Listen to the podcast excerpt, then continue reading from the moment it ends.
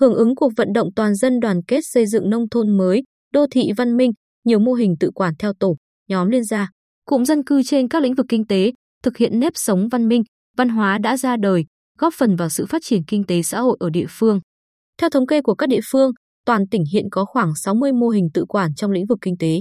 Việc huy động sự tham gia của nhân dân vào các mô hình, tạo động lực cho mục tiêu chung trong phát triển kinh tế xã hội đã góp phần đáng kể vào việc xây dựng nông thôn mới, đô thị văn minh tại địa phương. Thành lập từ năm 2014 với 20 thành viên, nay đã nâng lên 30 thành viên, tổ liên gia tự quản sản xuất rau sạch theo tiêu chuẩn Việt Gáp ở khu vực Thuận Nghĩa thị trấn Phú Phong.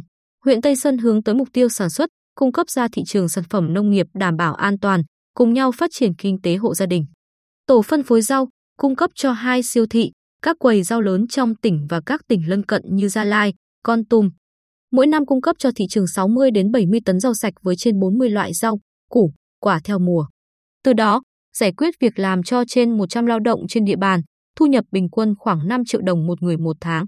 Bà Nguyễn Thị Thu, tổ trưởng tổ liên gia, cho biết thông qua mô hình, chúng tôi đã tập hợp được các thành viên, cùng thực hiện nghiêm túc các cam kết trong sản xuất, kiên trì với mục tiêu trồng rau sạch, xây dựng niềm tin với khách hàng.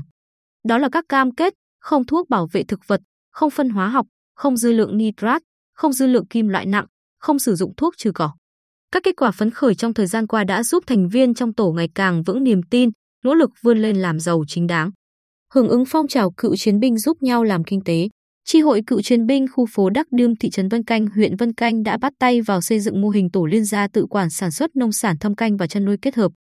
Từ tháng 9 năm 2019 đến nay, tổ đã phát triển được 10 thành viên.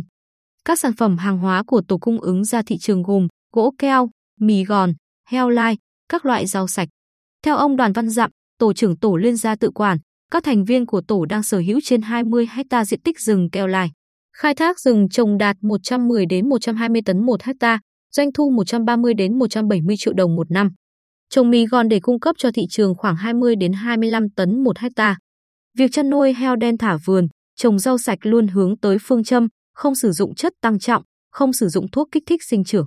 Các mô hình về xây dựng nếp sống văn minh, văn hóa đã hình thành ở tất cả huyện, thị xã, thành phố, góp phần thay đổi nếp sống, cách nghĩ, cách làm trong nhân dân, nhất là ở vùng sâu, vùng xa, vùng đồng bào dân tộc thiểu số.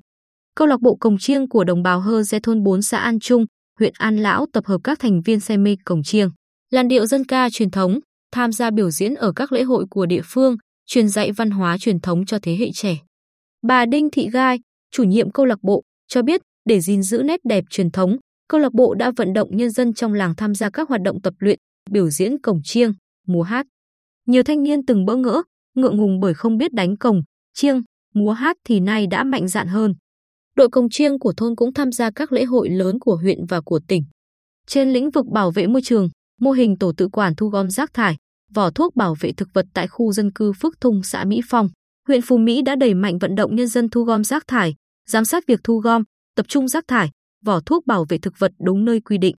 Ông Nguyễn Thành Phương, tổ trưởng tổ tự quản, nói, định kỳ hai lần mỗi tháng, chúng tôi thực hiện tiêu hủy rác thải, chai lọ, vỏ thuốc bảo vệ thực vật trên cánh đồng.